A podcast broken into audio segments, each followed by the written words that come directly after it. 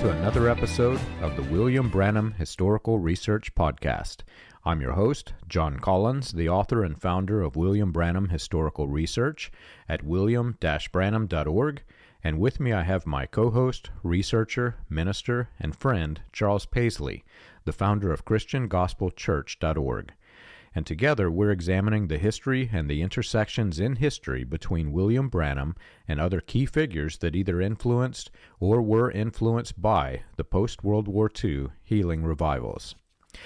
Charles' last episode was extremely interesting, especially for those who were in our Jones research crowd, and I'm sure that the Jones crowd are all gearing up for today's episode, and I think I'm probably just as excited. I, um, as you know, I've been studying Jim Jones and the intersections between Jones and Branham for some time now, and um, even just you know talking through things that I already knew with you in the last episode, it's causing so many different trails of thought to open that weren't open before.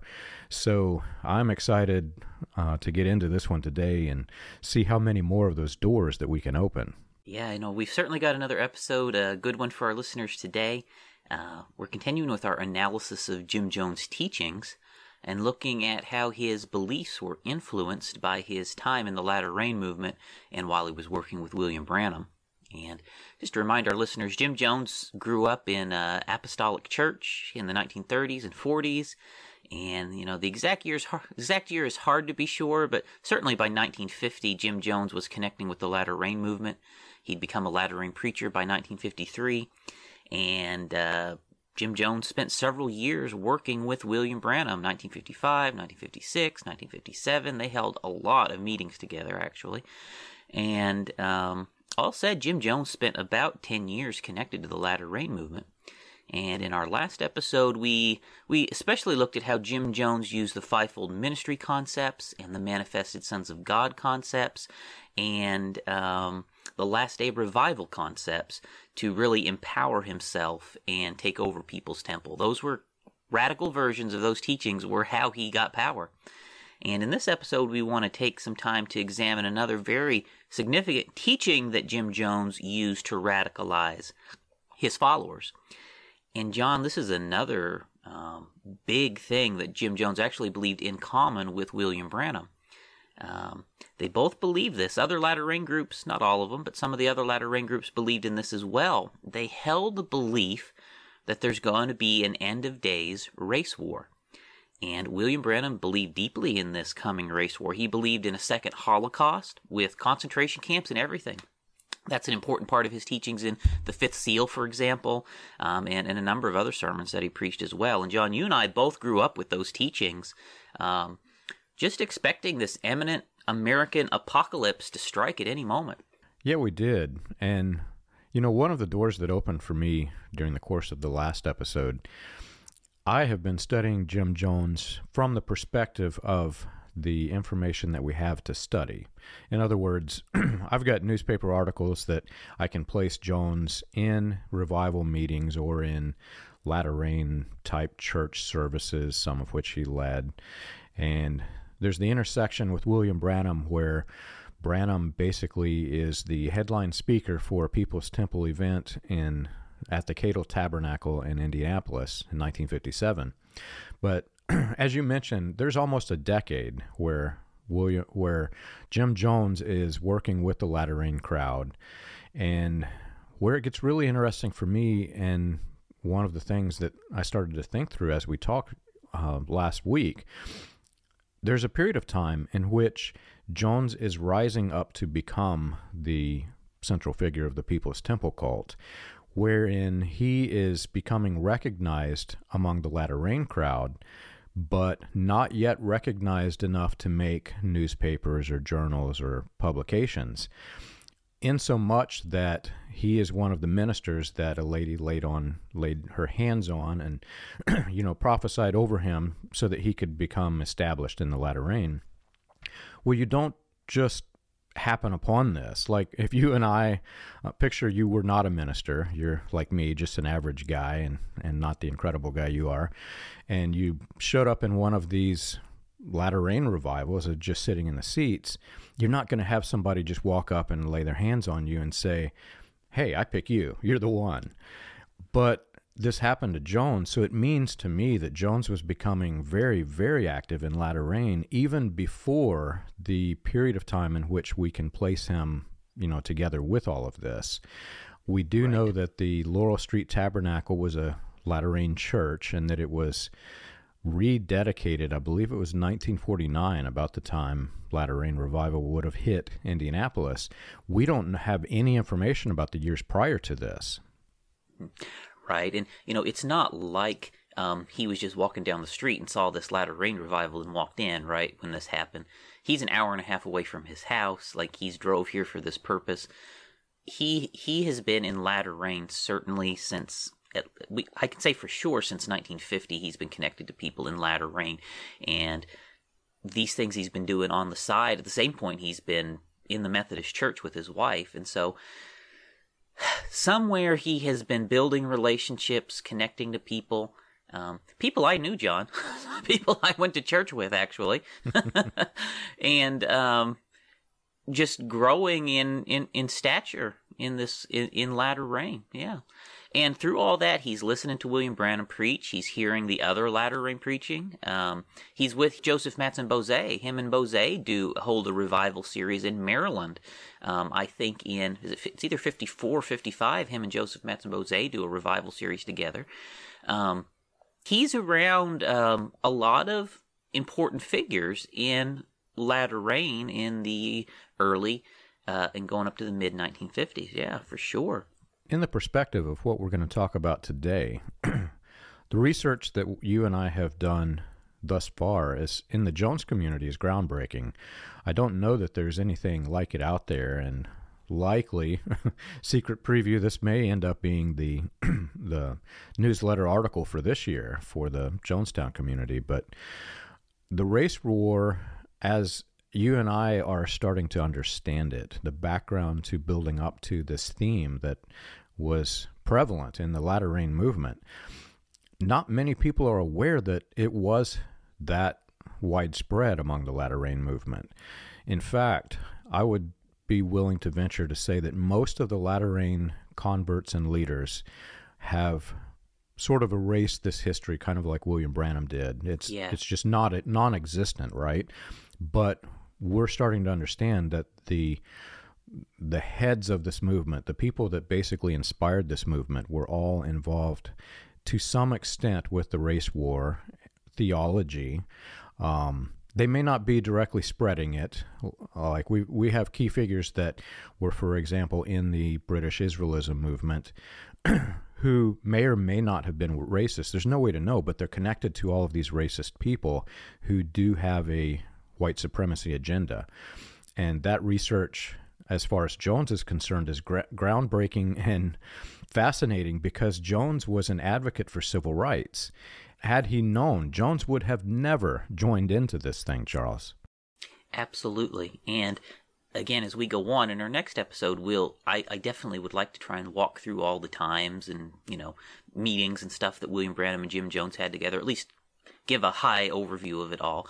But I, I think Jim Jones figuring this stuff out actually contributed to his breakup with William Branham. Actually, that that's what um, m- my interpretation of the facts is that Jim Jones figured some of this stuff out, and uh, this is what one of the things that led to them parting company. Um, so let me, um, as we go into this, let me read a quote here from William Branham, where he shares his belief in the coming race war. And uh, this is from a 1963 sermon called The Third Exodus, where William Branham is, is sharing this one. And in this one, William Branham says, Just like Hitler did over in Germany, he led them right into a death trap, them precious Germans. And let me pause right there, John. Um, don't you think it's weird that William Branham is saying them precious Germans? Okay, I'm just it's I'm just pointing this out to our listeners.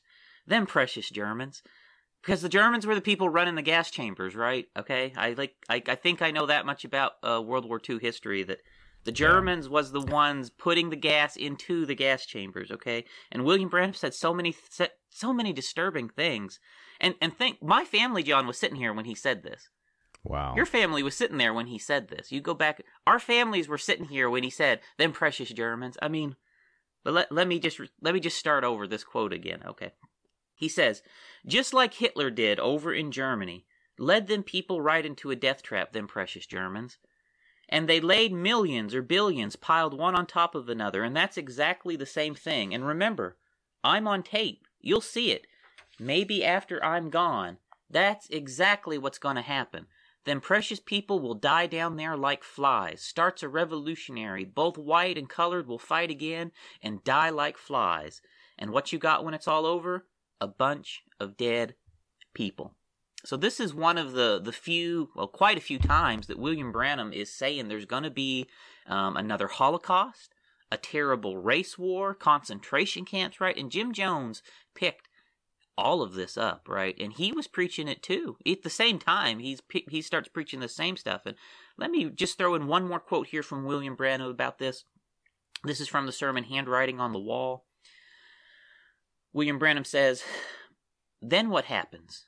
wave after wave of shiploads of soldiers, wave after wave of airplanes, would land in this nation. The women would be ravished in the streets. What would you do? It belongs to them now. Kicked out of your home, they'll take it over. What will happen to you young girls and you young men at all at this time? Sin has to be paid for. No matter what nation it is or who does it, individually or nation, it's got to be paid for a bunch of brutal, ungodly, whisker jawed communistic soldiers would grab your wives and ravish them, your young girls, and you would stand there and like it. There's nothing you can do about it.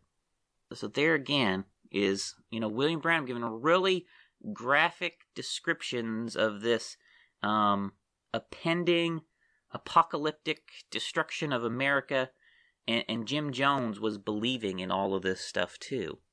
You know, Charles, you and I, we grew up in this kind of environment. We, to some extent, also thought he's talking about this event that, you know, for us, it was what, 50 years ago when we were first hearing this. but think of the context of, of the crowd that he's in.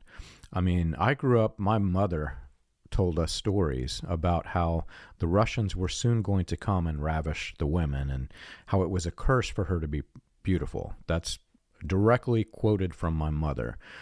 The context of the people older than us who were in this thing, they're all thinking that they're, this is building up to an event like the one that William Branham just described. It's not that he's describing the one in the past. He's referencing the one in the past to explain and describe the one that is coming in the future. And that context, I think, is critical to understand as it molds Jim Jones' character and his ministry. It, exactly. And he, William Branham, um, was always very clear that, that Martin Luther King and, and the race, racial, the inter, the what do you call it? The civil rights movement was communist inspired. They were the communists that he's talking about in this. You know, he they're part of this. Yeah.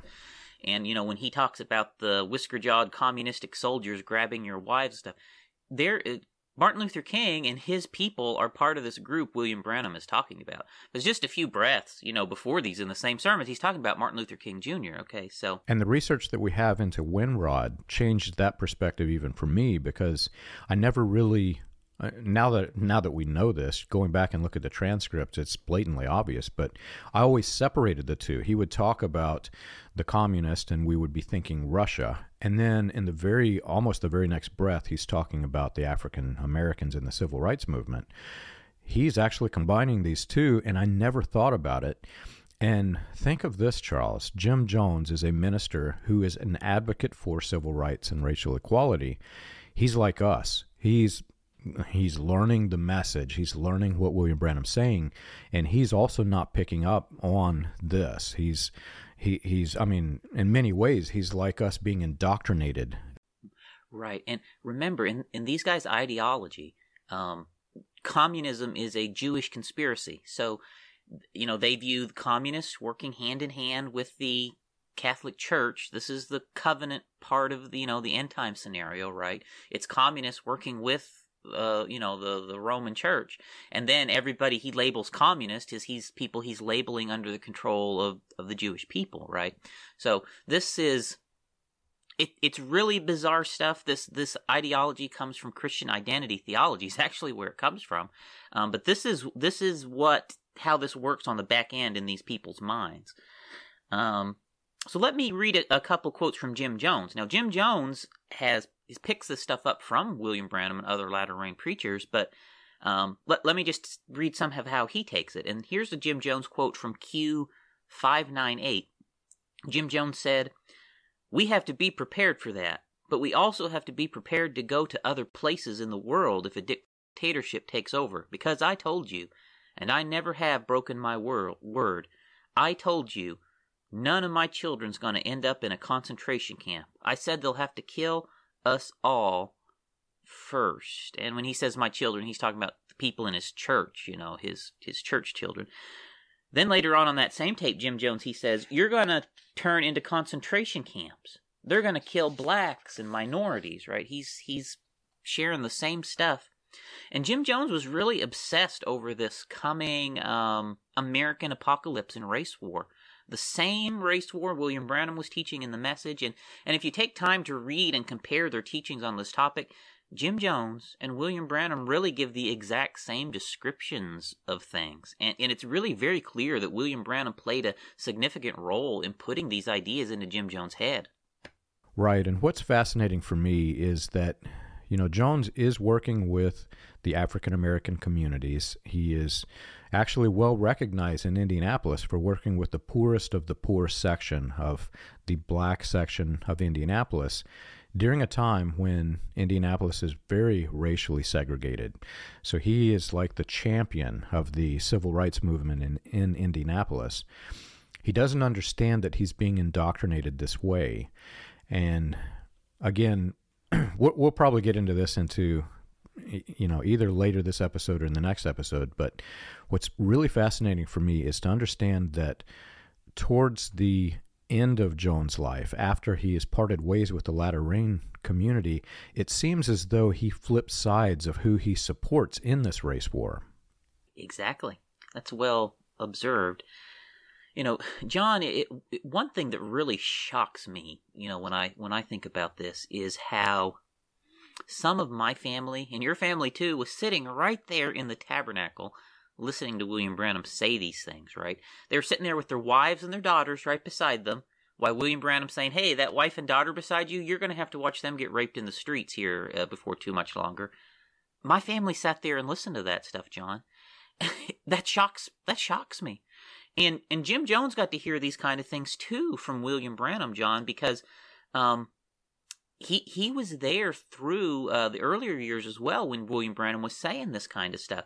And and you think about that, John. What kind of a person stands up in front of an audience with two and three and four year old little girls in it, and tells those two and three and four little gir- year old girls, "Hey, you're all going to get raped." Who does that? And and and and that they're gonna and that the parents are going to have to stand there and watch their little kids get raped and they're going to have to stand there and like it. He even tells them you're going to have to stand there and like it. Yeah. You know, how could William Branham say that stuff to little kids, right? And so I, I'm just so shocked on that side of things that that my family sat there and, and allowed, you know, my relatives to sit there, even as children, and hear this stuff. You know, and my I have an aunt, an aunt, um, depending on which part of the country you're from, aunt. uh, she was going to the tabernacle back about 1965 herself, and she, I actually reconnected with, with her since I left the message, um, and she told me that there was actually a whole lot of people who were really upset about William Branham saying these kind of things back then. Actually, like it, it wasn't. This stuff didn't just nobody, everybody's eyes was glazed over. There were people there who actually did get upset when William Branham preached this sort of stuff. She was about 16 years old when he would preach this sermon. And she shared, shared the story of how um, different people um, really got a little bit hot over this when William Branham would talk this way. And he'd actually would lose people um, out of the tabernacle crowd from time to time over these kind of things. And I can certainly understand why people were upset, John, uh, with your preacher telling you your kids are going to get raped. What what I what does shock me and what I don't understand is people who did not get upset. And how can you let someone tell you your little girl is going to be be raped and not get upset?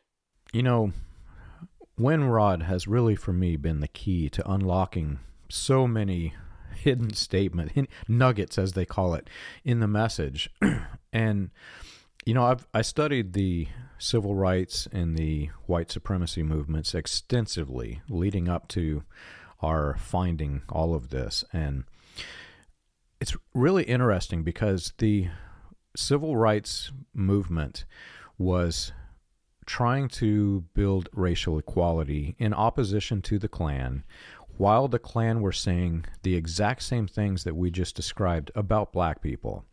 They were introducing fear into the white people that the black people were going to rape their children. That's predominantly found in in books and histories that when you study the South after the um, you know after slavery was ended, and then you have all of these different trials of men, people of color, who were accused of rape and convicted and executed for rape, and many of which now years later they have overturned those convictions. They, you know, the person's obviously dead, but the one that basically started the Ku Klux Klan's 1915 revival was a man by the name of Leo Frank, who was a Jewish man, and they accused him of raping uh, I can't remember the lady's name, but one of one of his employees basically, and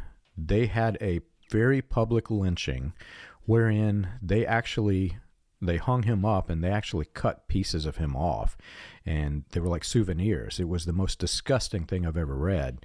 They actually made postcards of people standing next to the man who's been lynched and spread the postcards around as an example of fear for men like this who might rape your children. It was predominantly in the South for, you know, against people of color.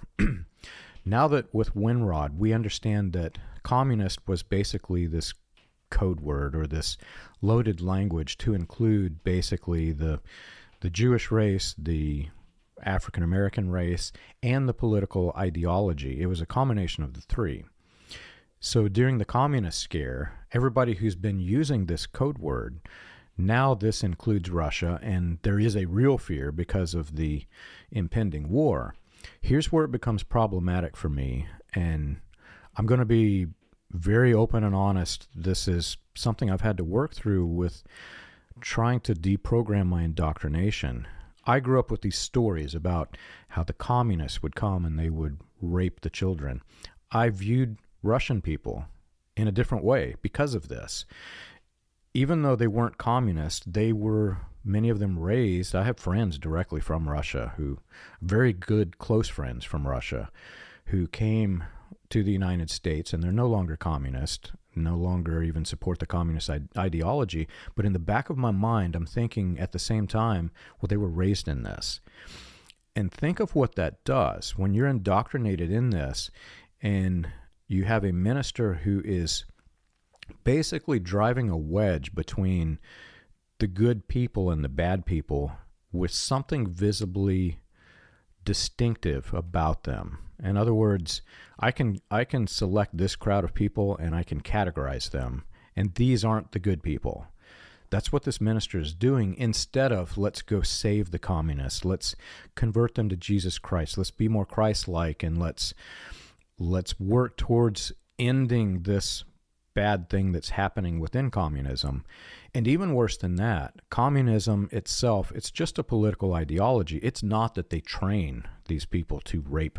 You know, these ideas, these concepts, they impact people. They do. And you think about how many little kids, John, even to this day, to this day, John, are growing up believing that they're going to somehow have to survive this end of days race war. George Washington's vision, whatever you want to call it. I grew up believing that. I grew up believing I was going to have to survive this thing. Um, I believed I was going to have to survive this thing till uh, actually just recently.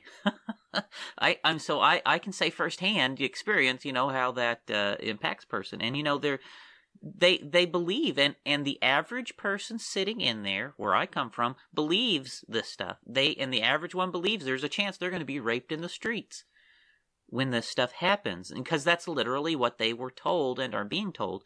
You know, and where I come from, they all genuinely believe, John, this is just going to happen in just a few more months, actually, right? Like, it's not like this, they're, we're sitting there believing this thing's far off into the future and, you know, might happen, it might not. No, um, the message sets this up. This is going to happen in a few months, right? And we're living with this, this is going, this imminent thing is about to happen. And the people will live their whole lives believing that just in a few months, I'm going to have to live through this American apocalypse. And at the end of the day, John, it's all been a total scam. It's proved out to be nothing but a hoax, you know, cooked up by a sick mind. And and think of all the consequences of the people believing this, John. Uh, the fear they live with, the mental anguish, and think of all the bad life decisions that people make as a result of this, right? You're, if you think that, you know, an American apocalypse is, you know, maybe six months down the road, you're going to make decisions different than if you think, oh, I need to, uh, you know, plan to live another 20 years or something. You know, you make completely different decision sets. It affects your life in a very fundamental way. These things totally shape the lives of the people who grow up with these beliefs. It shapes them in a very fundamental way. And you know, when you're outside, when you're inside the cult, you don't realize how much this stuff does impact your decision making.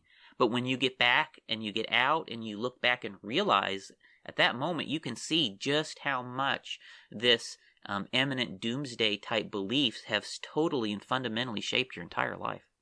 What's really interesting, Charles, is when you think about what the latter rain movement achieved, this was not just a, um, you know, American movement. This was a global movement. They had a global presence. And when you think about, you know, when Roy Davis, William Branham's mentor, when Davis created the Knights of the Flaming Sword with William Joseph Simmons, the founder of the 1915 Ku Klux Klan.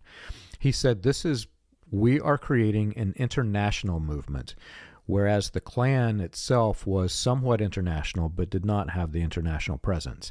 They wanted to spread white supremacy around the globe. We don't know that he did this through the latter rain movement, but we do know that Davis remained connected to the latter rain movement, and even to some extent advertised himself in the Voice of Healing magazine. That's on record. But what happened is this movement basically went went globally. They had this loaded language of communism, and even though in America it was intending to say this communist thing was including not only communism as we see as the political ideology, but also the blacks and the Jews. All of the white supremacists were saying this, and that's on record. You can find this in the histories. To the people around the globe that did not have the United States version of white supremacy, they would not have understood this. So, what this created, when you think about Jonestown, it created this scenario where you know, latter rain even spread into South America. So even in South America, you have people who would have been supportive of this ideology, not understanding truly what it meant. And when Jonestown gets, when the People's Temple get relocated into South America, I'm certain that there would have been people who supported this type of ideology. That's another interesting study that I don't believe is on record, but I'm certain that if we start digging deeply enough, you're going to find reasons why they chose Jonestown, Guyana, why they chose Guyana as their as their place to relocate.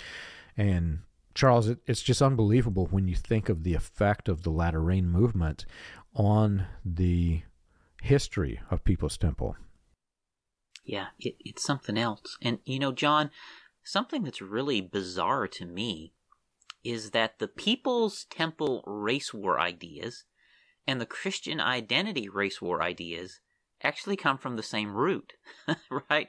And, and, you know, and that's a powerful demonstration of how ideologies evolve over time and how groups of people who seem to be totally opposite, totally unrelated, can in fact actually have common origins. Um, Jim Jones was a communist. Um, Christian identity is Nazis. They hate each other, right? They see themselves on two opposite sides of this race war. Yet their belief in that race war shares a common origin, right? So, so in some ways, People's Temple ends up becoming antithetical to the message because Jim Jones identifies himself with the victims of this coming race war. And he's looking for ways to help them escape what he thinks is coming. Whereas William Branham is strongly on the other side of the issue. And, you know, there's a reason that William Branham and Jim Jones eventually break up, and this is part of it. We'll cover those, these details in another episode. But, but what's scary, John, is, you know, if you get enough people to believe in something, um, the prophecies actually become self fulfilling.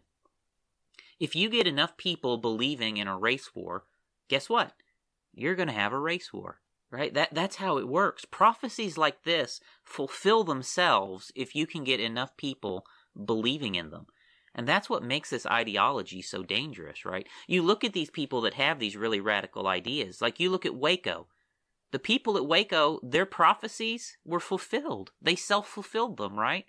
Jonestown, their prophecies fulfilled. They self fulfilled them, right? Like in their eschatology and their doomsday scenarios, they all actually were fulfilled according to what they believed, right? Like they they fulfilled their own prophecies, right?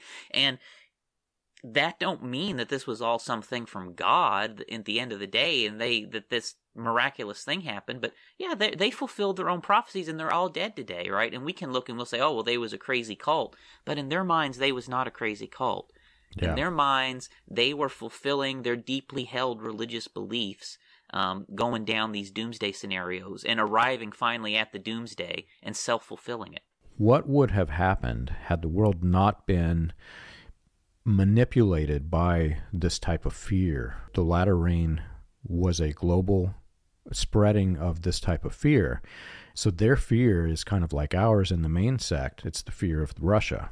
Jim Jones was really obsessed with that coming American apocalypse, John. And you know, when you when you read all the people who've studied Jim Jones, they all kind of say this belief in this end of days, race war, apocalyptic scenario really played a huge factor in how Jim Jones radicalized the minds of his followers. Um, you know, they, they played a big role also in them choosing to move to Jonestown. And fear of this race war um, also played a huge role in them all committing mass suicide, actually because People's Temple, the people there, they believed the alternative to drinking Kool Aid was ending up in a concentration camp, right? You know, it, when when they all committed suicide, it's not so much that they wanted to die, but in their mind they were weighing out their options in their worldview, right? They could a choose to go into concentration camps and watch their children get raped and murdered, right? Because that's what they believed was going to happen, eh, you know, in a couple more days after what they did, or they could b commit mass suicide, right? And in their minds, they were making a choice. And in the ideology that they had been brainwashed in, their choice was a logical, reasonable response to their circumstances, right? Um, and they fully believed they were making a, a good choice based on what they believe to be the truth, right? And if you listen to that death tape, John, on that death tape, Jim Jones is telling the people if they don't drink the Kool Aid, the exact same scenarios that we read here from William Branham, he's telling them those kind of things are going to happen to them. They're going to watch their kids go in the concentration camps and be raped and killed and tortured, and then they're going to be killed and raped and tortured themselves, right? Jim Jones is telling them this is what's going to happen now if we don't drink the Kool Aid to us. And, you know, William Branham does have a degree of responsibility for this, I think, because he was partially responsible for giving these ideas to Jim Jones and People's Temple, right? You know, and here 50 years later, it is obvious at this point that William Branham was totally wrong. William Branham was dead wrong, John. There has been no race war, there's been no American apocalypse, there's been no concentration camp, and almost everybody who ever heard William Branham say all of those things is dead and buried and in the grave, tell the truth. The overwhelming majority, none of them had to live through that and they they lived their entire lives in mental bomb shelters for nothing. That's that's the reality. I think to fully flesh out what you just said so that people can understand, we may have to do an Operation Condor episode. But there was so much going on in the 70s and 80s that I believe the general message population, and to some extent even the full American population, were just fully unaware. And yet, at the same time, Jim Jones and People's Temple were living this out. They were, you know, they were in South America. They were in the heat of this battle. Um, I think the earliest date that I saw was at 1974 when they purchased the ground, I believe it was, in Jonestown.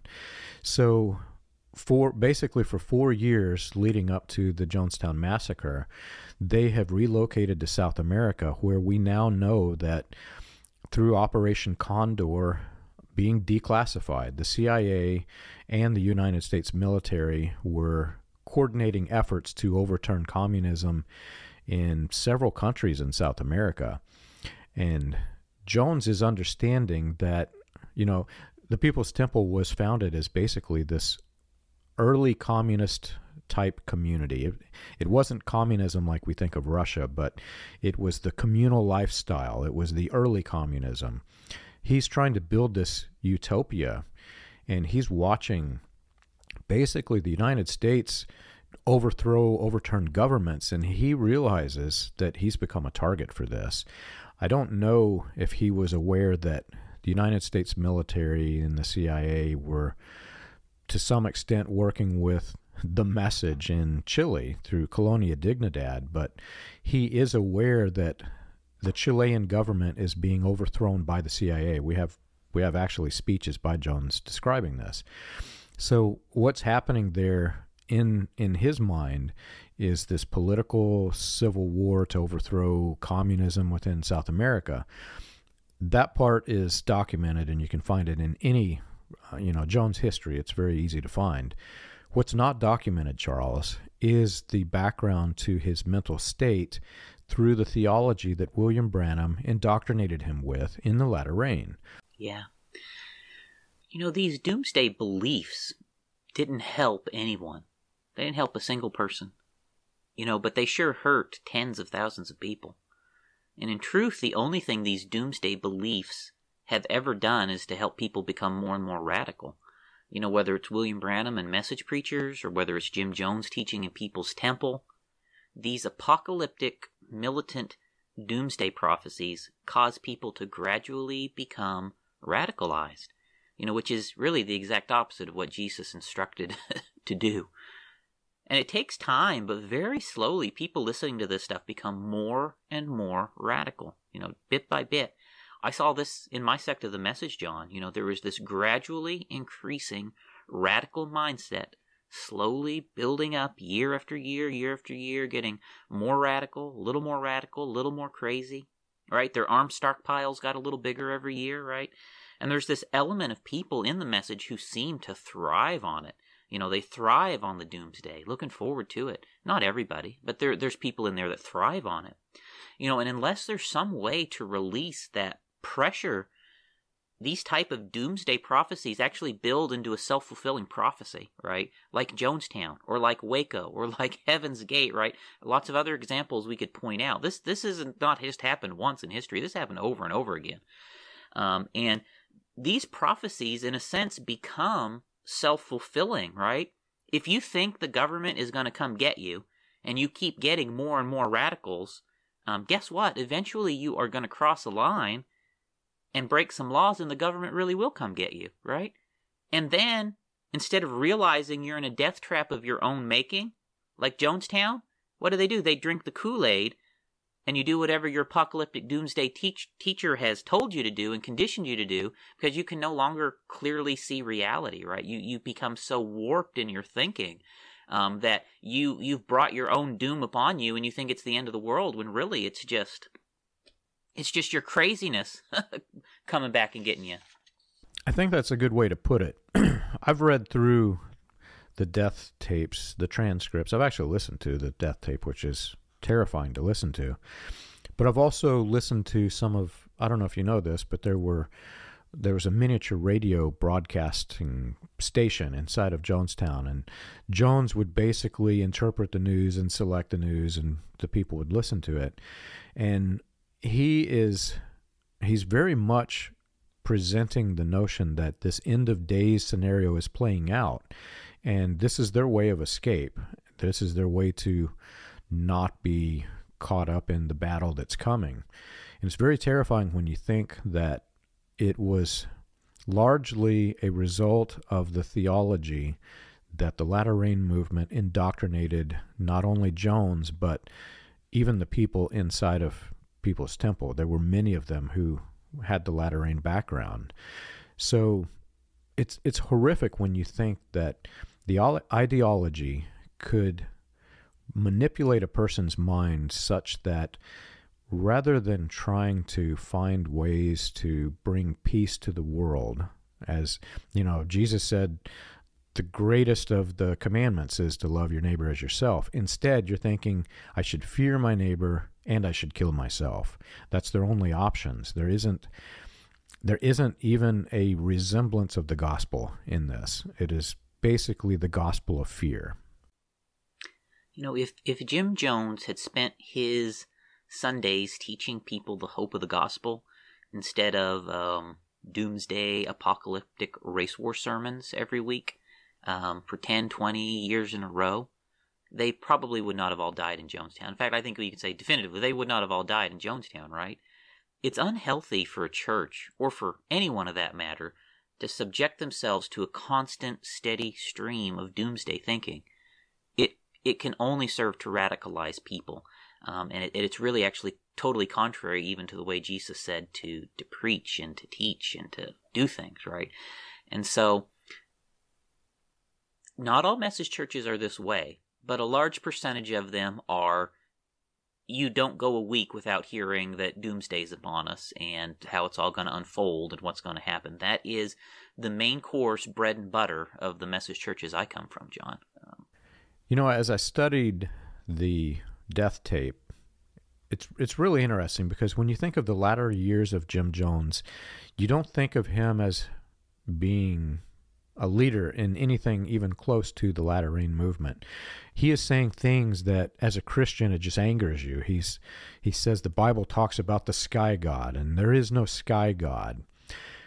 But when you think about the latter rain influence, specifically the manifested sons of God influence, in the manifested sons of God there is no sky god.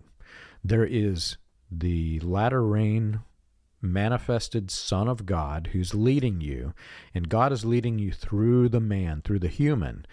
So, in other words, in his mind, what they're practicing fits within the realm of Christianity by using the manifested sons of God as the vehicle that takes them there. Definitely. I mean, there is no question. And he, he, Jim Jones, like we covered in our last episode, he sets up manifested sons of God using the exact same formula and the exact same scriptural references um, that um, is in the core distinctives of latter rain, right?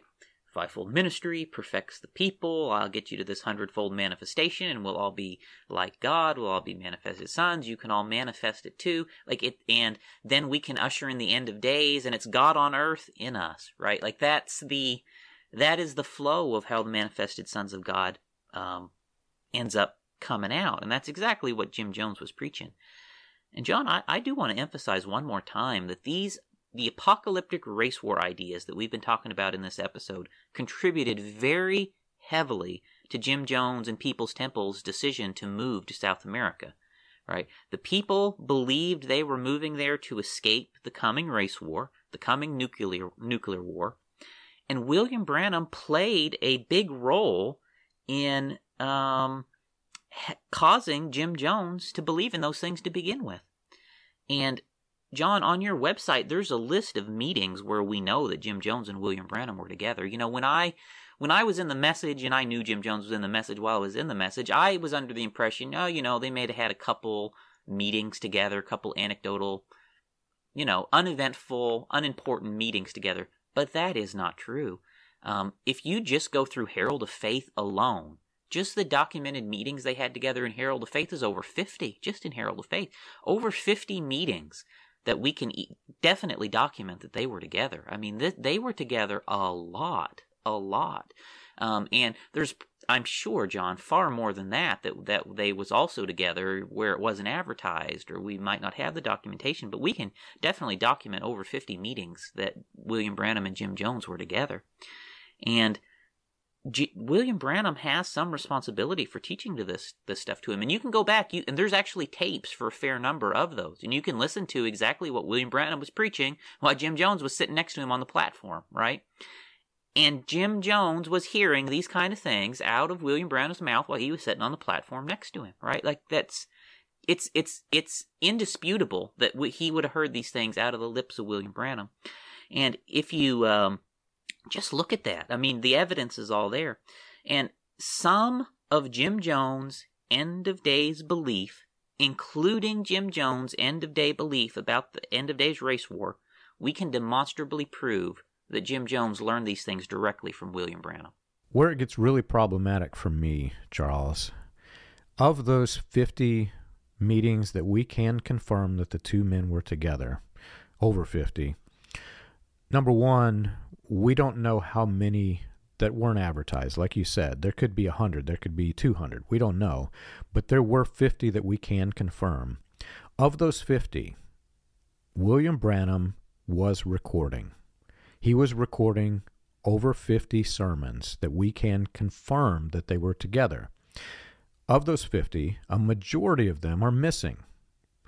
We know that they had recording equipment. I mean, this is picture this. This is a revival. They've got the booth where they got the seats where Gene and Leo or whoever is the current tape boys of the time are sitting there recording Jim Jones and William Branham.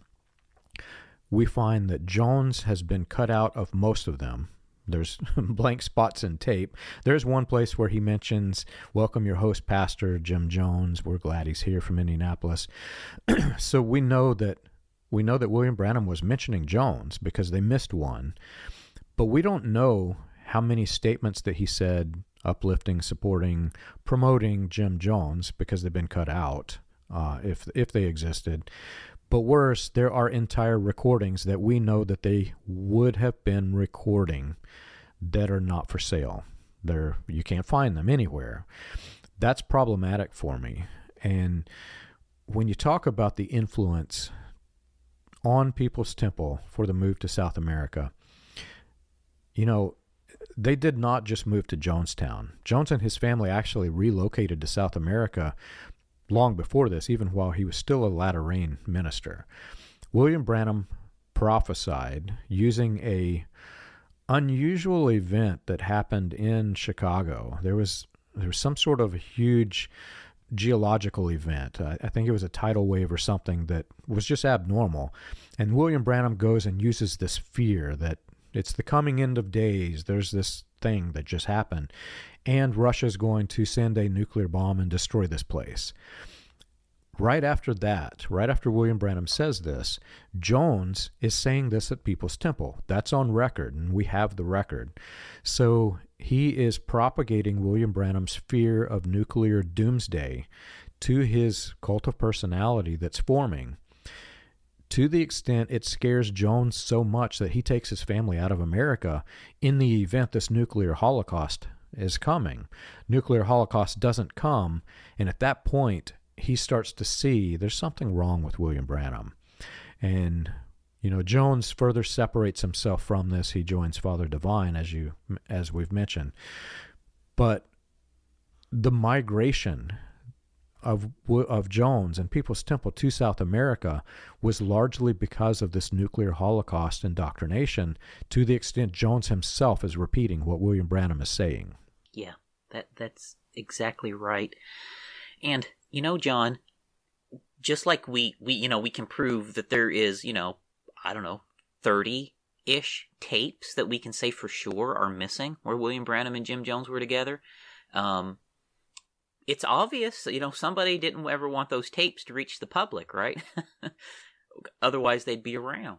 Um, and here's the thing, you know, the, the church I came from, John, uh, the second continuously operating message church in the world, of which I was assistant pastor. Um, I know a fair number of people at that church were at these meetings with William Branham and Jim Jones as well, because I know they were there. Um, meetings in Indianapolis, meetings in Chicago, um, that they were there. William Branham and Jim Jones were there. Yet, of course, they'll all lie through their teeth, right? And say today they never knew Jim Jones, even though our old pastor, Raymond Jackson, was uh, publicly even told us about it, right? That's how I know. One way I know that they are, some of them are lying about it today is Raymond Jackson himself told us that he was there. And he t- and I know who some of the people who's there with him. so, you know, it's it's um this is a cover up and they are lying about this stuff. Absolutely. Uh, the message is is is people in the message who say that they were not there when all this stuff was happening they're lying to you. They are absolutely lying to you. They were there.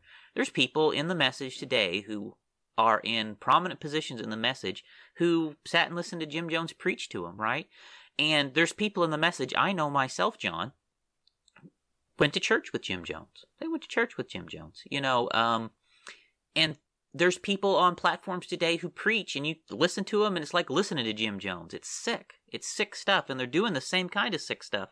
Uh, and the truth is, it's because they all learned a lot of it from the same from the same source. I hate to say. My YouTube site was attacked and brought down. The Jones research. There were so, there were a few videos that they attacked heavily. One of them was the Jones research, and one of them that got attacked is very interesting. Like you said, there were several people, key figures in the message, who were at this event with Jim Jones, at these events, I should say, with Jim Jones and William Branham. My grandfather, this is about the time that he joined. At the time in which Jim Jones and Joseph Mattsson-Boze are leaders in the message, that's the time that my grandfather basically joined the church if I put the timeline together and compare them. So my grandfather would have known there in the later years of my grandfather's life, he started suffering from dementia and his filter was almost non existent. He says a lot of things that, if you know what he's talking about, it is incredibly interesting. Some of the things that he said I, I have other family members that are like covering their mouth. Oh my gosh, I can't believe he said that. We never tell people this. One of them is he started talking about his travels into South America, my grandfather, which is very interesting. If you think about all of the things that are going on in South America.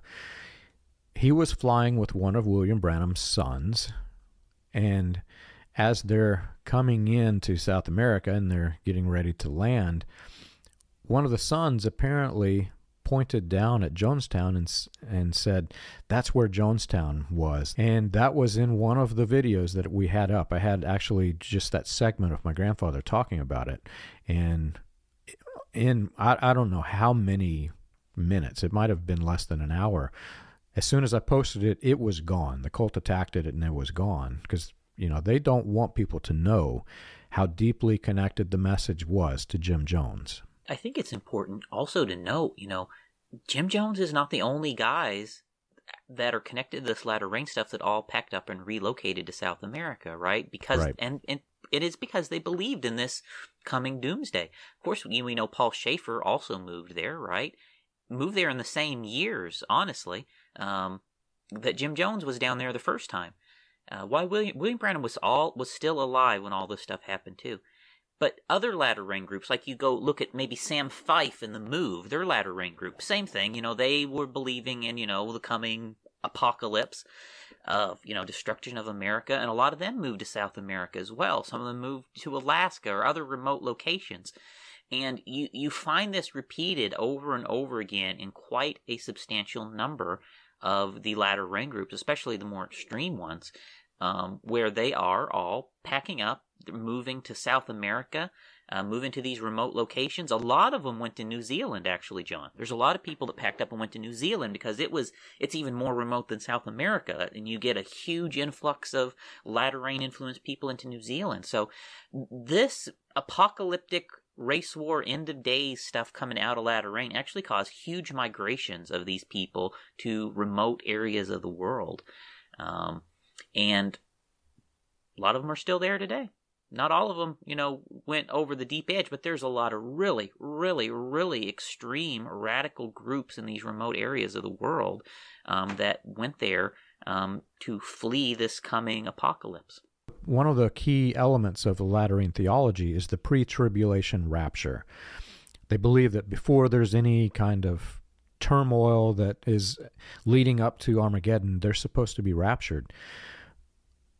Why do they move and try to escape the tribulation? That's what blows my mind because if they truly believed this, they would believe that they would be, you know, caught up without any of their own doing. Christ is going to lift them up in the rapture and they're going to escape all of this. But it shows that there isn't a trust in God for their safety. They want to, you know, save themselves basically by relocating and moving their group to some remote place where there isn't going to be this nuclear holocaust that Latter Rain was teaching. There is no trust in God it shows the difference between true Christianity and what is being propagated through William Branham and the Latter Rain leaders. Right. That that that's well said, and and a lot of that also is driven by the fact that this kind of two phased approach to the end of days, right? Because not all the groups, but again, latter rain varies, but a lot of them have this kind of two phased approach where first you're going to have this apocalyptic destruction of America um, and somehow we got to survive that. So phase one, and then phase two is actually the final end of day scenario where then the rapture and so forth would happen, right? So they they set up this two phased end of days thing where the first phase you got to survive, and it it it's unusual. It it it's it's something else, John. I think I've mentioned before in our sect of the message we called it George Washington's vision. Um, I've heard it called other things, but at the end of the day, it is it is this end of war, end of days race war idea that evolved out of Christian identity theology. It's interesting how the different splinter groups and even the main sect they had their own take on this, but we all believe kind of the same thing in the message. In the main sect, even in the main sect, there were different branches of main sect. The one that my grandfather was in was the Tent Vision sect. We believed that William Branham was going to rise up out of the pyramid grave and he was going to have one last tent revival in an actual tent, not in an auditorium.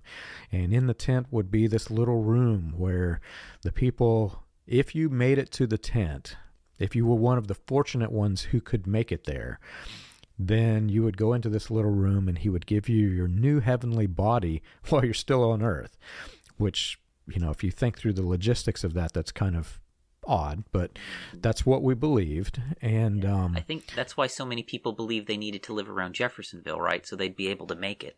Jeffersonville in Arizona.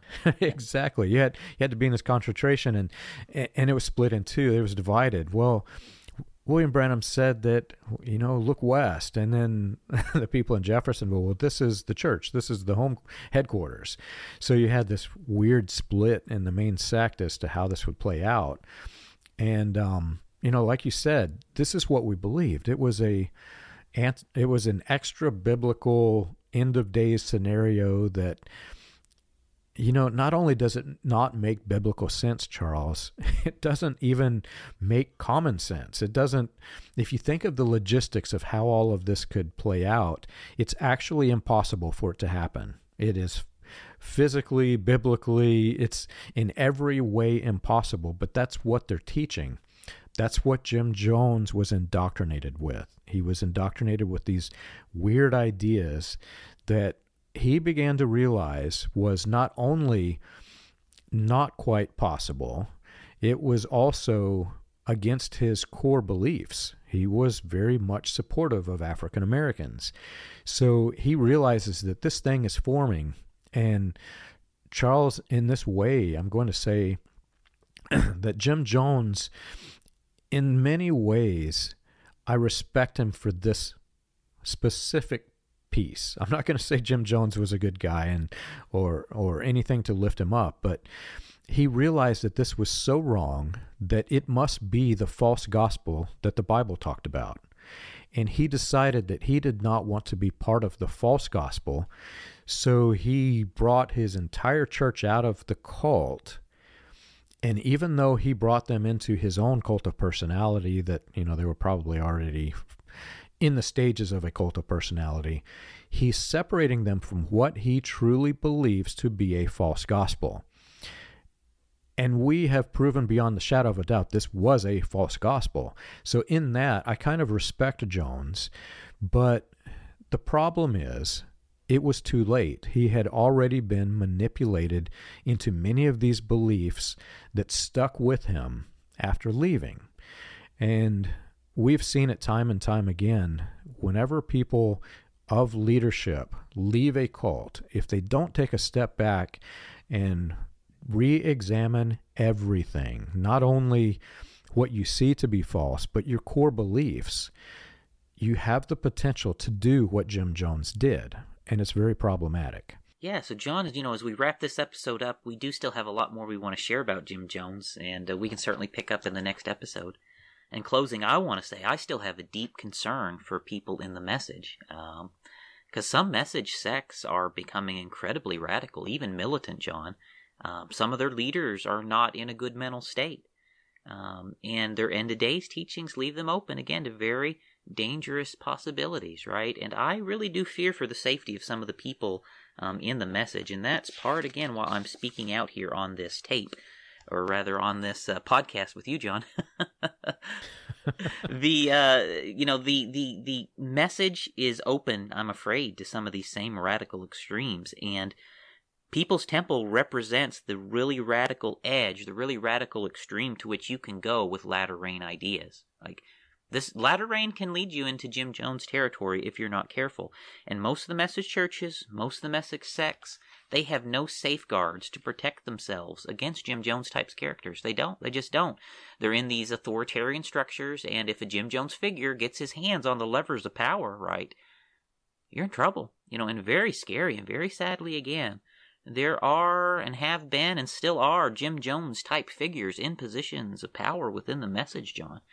And I, I fear that many people in the message are indeed in in serious danger. And I'd say if you are in the message and you intend to stay, I would strongly urge you to take steps to protect yourselves from these Jim Jones type figures because they're in there.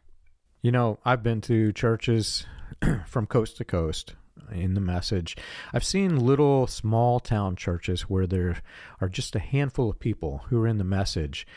And you know, it's interesting because I don't think they know they're supposed to be in the message. Um, I even recently had one contact me, and he said, he said our church is in the message, but we never mentioned William Branham. Our preacher just you know preaches from the Bible every Sunday. If you did not know that this was a message church, then you would you know just think it's a casual Pentecostal church, and you know they have some different beliefs, obviously, but it's not as destructive. And the minister who's speaking is humble. I think he genuinely is a good man in these situations. He, the man contacted me because he was concerned they started actually mentioning William Branham some in the sermons. And he found the website and started realizing, wait a minute, this is not quite right. If you're in that type of scenario, it's not, you know, it's not that bad yet. And the man who's leading it is likely a good man. But what about the next person who leads? Are they going to be a good person? Or are they going to use this racially charged political ideology? Are they going to start introducing that in your church? That's what you have to ask yourself. But more than that, there were some, like you say, that if you were to take the minister who is on the platform and just put a face of Jim Jones on him as you're listening to what he's saying. And then go look at these recordings that we do have of Jim Jones. Start playing them. Compare the two. I think you're going to be very shocked to see that it has progressed to a level of destructive that they, in many cases, I have seen, are actually worse than what Jim Jones was during the latter rain years. Much, much worse. And even border the edge of as bad as Jim Jones was in the later years leading up to the Jonestown massacre. So if you're in that scenario, you have to really ask yourself is it worth risking the lives of my family for this ideology that now through the information that we have published we can prove beyond the shadow of a doubt is completely fiction. It has some good things in it, but the foundation is completely fiction. So if you're in those situations, I too worry for you. I fear for your safety. The research is out there. Just go look. If you've enjoyed our show and you want more information, you can check us out on the web. You can find us at william-branham.org and christiangospelchurch.org. For an overview of the historical research of William Branham and the healing revivals, read Preacher Behind the White Hoods, a critical examination of William Branham and his message, available on Amazon, Kindle, and Audible. Join us again next week. We've got a great episode coming.